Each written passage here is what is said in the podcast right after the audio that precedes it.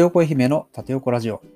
この放送は愛媛のコミュニティ縦横愛媛のラジオプロジェクトでコミュニティメンバーからいただいたお便りや気になること、ゲストをお迎えしての雑談コーナーなどをお届けするポッドキャスト番組です。パーソナリティの長田です。iMovic というウェブサイト制作やシステム開発の会社でディレクターをやっております。えっと、今回で、これ8回目ですかね。えー、ちょっと、えっと、大体毎週火曜日、水曜日と週中あたりに配信してたんですけども、今回ちょっとまあ、ね、あの、お家のこととかもいろいろやってるうちに、配信が少し遅れてしまいまして、まあまあ、それはいいんじゃないかなという、勝手に自分の中で 言い訳してるんですけども。えっと、今日はですね、何の話しようかな。まあ、えっ、ー、と、ゲスト会はですね、次回、えー、山瀬さんに続いてご紹介いただいた、あの、シノピーさんこと、えー、篠原学さんが次、ゲストに、えー、お越しいただきます。えっ、ー、と、ベトナムからの、えっ、ー、と、つながりになるんですけども、えっ、ー、と、接続そうですね、ベトナムからになるんですけど、まあ、実はそんなにないというところで、えっ、と、収録をですね、えっ、と、週明け月曜日の夜に、えっ、と、行おうと思っています。えー、ですので、えー、それまでにですね、あのー、皆さんから、えー、シノピーさんへのご質問を、えっ、と、いろいろいただけると、えありがたいなと思います。ちょっとまあ、質問によってはね、えっ、と、お答えできる、できないとか、ちょっとね、あのまあ、ここじゃ言えない話とかも出てくるかもしれないんですけども、え皆さんからの、えシノピーさんへのご質問、えお便りお持ちしておりますので、えよろしくお願いします。で、えっ、ー、と、今日はですね、ちょっとどういう話しようかなという感じなんですけど、えっ、ー、と、先日、えー、久しぶりに、えコラムを書かせていただきまして、えっ、と、タイトルが、え視点を変え、世界を果てしなく面白くするっていう、えなんかすごく大げさな、ね、タイトルの記事を え投稿させていただきまして、まあ、大体あのコラム私も毎回、え書かせていただいてて、て、まあ、大体まあ3ヶ月に1回ぐらいのペースで、えー、まあ、書かせていただいているような感じですね。で、まあ今回その視点を変えて世界を果てしなく面白くするって何を言ってんねんという感じなんですけども、まあ要はですね、あのー、なんかこう、えー、うまく、まあ、例えば今やってるこのラジオに関しても、こう、変なところ、カミカミだったりとか、えー、あのとかっていう風な情緒的な表現があったりとか、まあそんなところがあったとしても、それって、あのなんかこう淡々と読み上げる、抑揚が、抑揚なく淡々と読み上げるような感じじゃないから、ある意味それってすごく味になるし、いいんじゃないかっていうふうなこととか、えー、僕、あの、中学校の時に歴史ってそんな好きじゃなくて、まあ、特にその暗記するっていうのはすっごい苦手だったんですね。で、えー、まあ、数学とか理科とかっていうのは結構こう公式とかルールって基本原則みたいなのを覚えて、それを使ってなんかこう謎解きをしていくみたいな感じで、比較的こう楽しんでやってたっていうところがあったんですけども、なんかこうとにかく暗記していくっていうのはすんごい苦手だったんですよ。なので、えっ、ー、と、特にその歴史とかっていうのは人物の名前とか年号とか場所の話とかっていうふうに言われても全然イメージわからなくて、あの、何を覚えたらええねんみたいな感じで、あんま楽しくなかったんですね。で、まあそこからやったんですけども、えっ、ー、と、まあ、なんかとある、その、まあ、いろんなところで面白いなっていうふうに感じるようになったのが、ネットフリックスで、あの、オリジナルコンテンツでね、あの、ヤスケっていうアニメ作品があって、どういう作品かっていうと、あの、かつてこう、信長に仕えたあの黒人の武士が、あの、まあ、主軍がね、あの本能寺の変で死んで、その後、まあ隠居じゃないけど、こうなんかとある町の外れのところでひっそりと暮らしてたところに、えー、なんかあるこう謎の少女がやってきて、いろんな敵がやってきて、なんか、あの、切ったはったの、えー、なんかアクションが繰り広げられるって、まあ内容的には結構そのファンタジーな、えっ、ー、と内容ではあったんですけども、なんかその話を見ていくと、あの実はその安家っていう黒人の侍っていうのが実は実在してましたという話あっておいおいそれどういうこっちゃねんというところで興味を持ってあの見たっていう風な感じだったんですね。で例えば学校の歴史で聞いてた時もそういう風ななんか視点とか実はこんなことあってんでみたいな話があったらもうちょっとまあね、あの楽しく、えー、授業も聞けたりとかしたのかなっていうふうなのは、まあ非常に言い訳ではあるんですけど、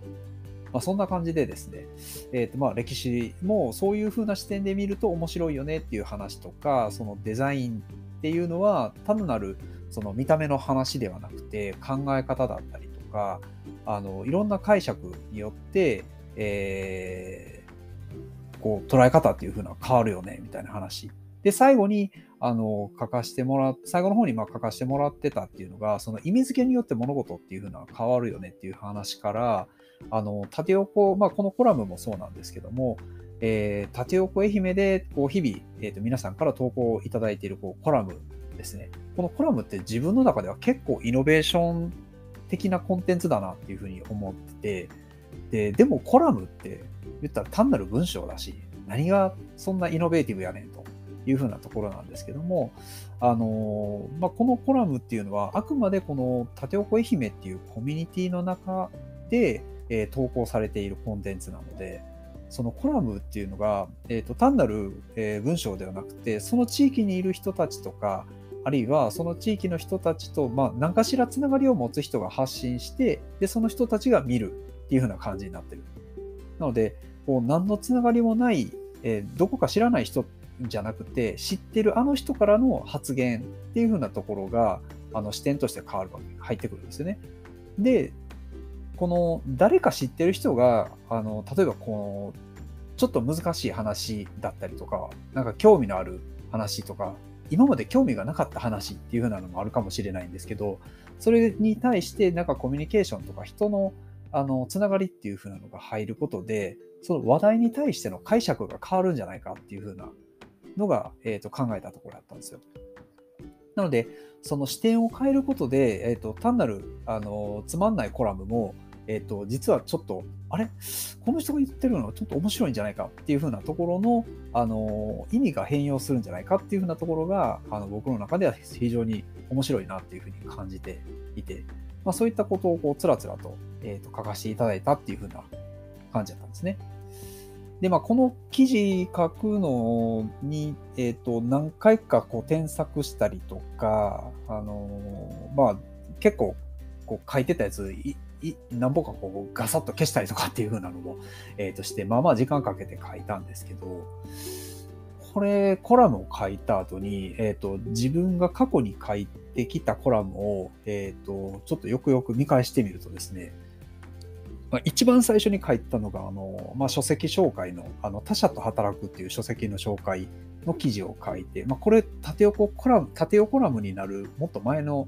時に一番最初に書いたやつですね。で、その後書いたのがアナロジー思考で問題解決力とクリエイティブな説明力を鍛えるみたいな、なんかちょっとまたややこしいね、タイトルでなんですけども、要はこう、類推をするっていう風な、えー、と考え方で、なんかアイデアとか物事を深くあの理解したりしたいときに、えっ、と、自分が知ってるなんか別の物事、例えばなんかこれってなんかあれっぽいよなとか、なんかこれってツイッターっぽいよなとか、なんかそういう風な感じで、あの、ちょっとなんか別のものと結びつけて、えっと、なんか理解を深めていくみたいなのとか、えー、その次に書いたのが、解釈や価値観に変化を生み出すリフレーミング。でね、リフレーミングの話っていう風なのを書いたりとか、えー、あるいは、えー、縦横愛媛のウェブサイトというコミュニティメディアっていう風な、単なるこのえー、ウェブサイトとかメディアサイトっていう風なんじゃなくて、コミュニティっていうのが介在することで、メディアっていう風なのがちょっと意味が変わるんじゃないかとか、えー、で、その次に書いたのはデザインって何だろうという退屈な話っていう風なので、えー、書かせてもらったりとか、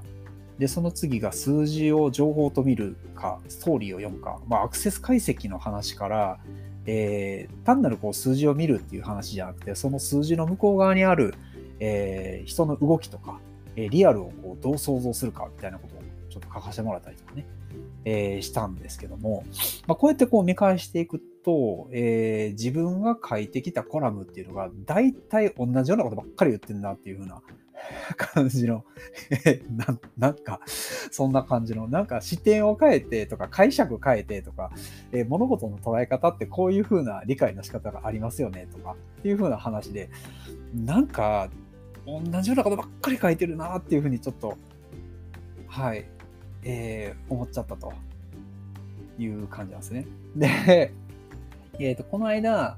えー、縦横愛媛の運営メンバーで、あのー、ミーティングをしました。えー、まあ、今、ちょっと、えー、縦横愛媛の中で、えー、新しい人たちとかがたくさん入ってきているけども、えー、そういう人たちと,、えーと、もっと交流するにはどうしたらいいかなとか、えー、今進行中のプロジェクトの、えーと、もっとこう活性化するための方法とかどうしようかみたいな話とか、あるいは、えーとちょっとまた、えリリースは後日になるかもしれないんですけども、えー、中間発表会っていうのを、えー、と行うので、そのあたりの、えー、と日程、えー、いつにしようかなとか、まあ、いろんな話をちょっとさせてもらってたんですね。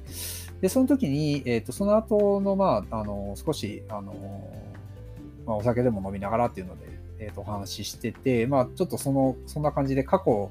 ちょっと自分が書いてきた記事見返したらもう同じようなことばっかり書いてるわっていう風な話をしてましたらですね、ちょっとその話してたら山田さんが、あのー、いや、それはそれでこう、ブレなくていいと。ブレてなくていいっていう風にこうね、あの、優しいお言葉をいただきまして、まあ、非常にこう、あ、よかった。いいんだっていう風に思いました。はい。山田さんありがとうございます。はい。ということですね。えっ、と、今日の話はこんな感じで、えー、ちょっと指名に行きたいと思いますが、えっ、と、ちょっと冒頭にも、えー、ご説明させていただきました。次回の、えー、ゲスト、えー、前回ご登場いただきました山瀬まりえさんのご紹介で、シノピーこと、えー、篠原学さんが、えー、次回お越しいただきます。えっと、週明け月曜日に、え収録をしますので、えそれまでに、えっと、皆さん、あの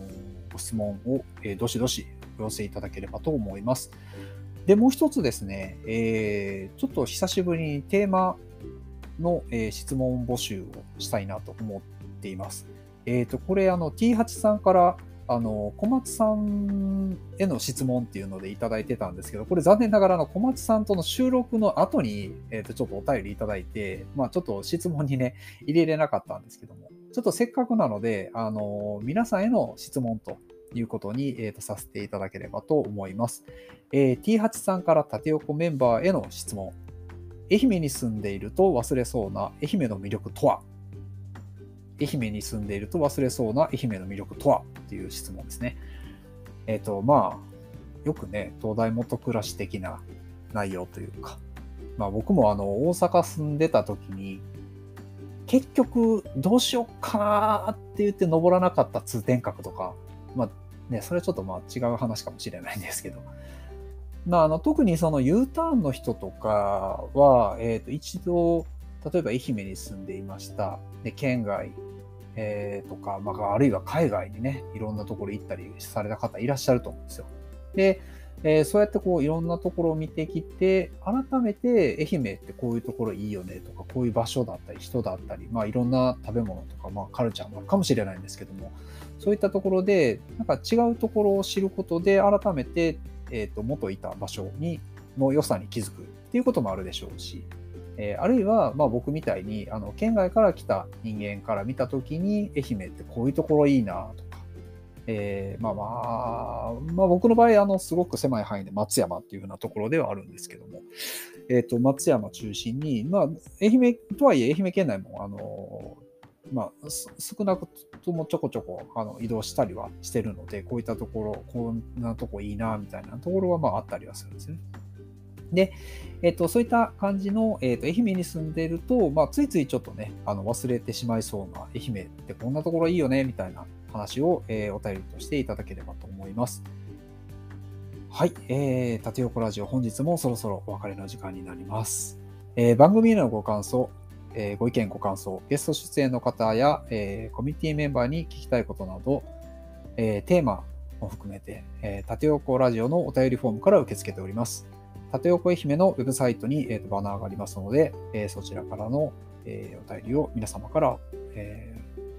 皆様からのお便りを、えー、お待ちしております。はい、えー。今日も最後までお聴きいただきありがとうございました。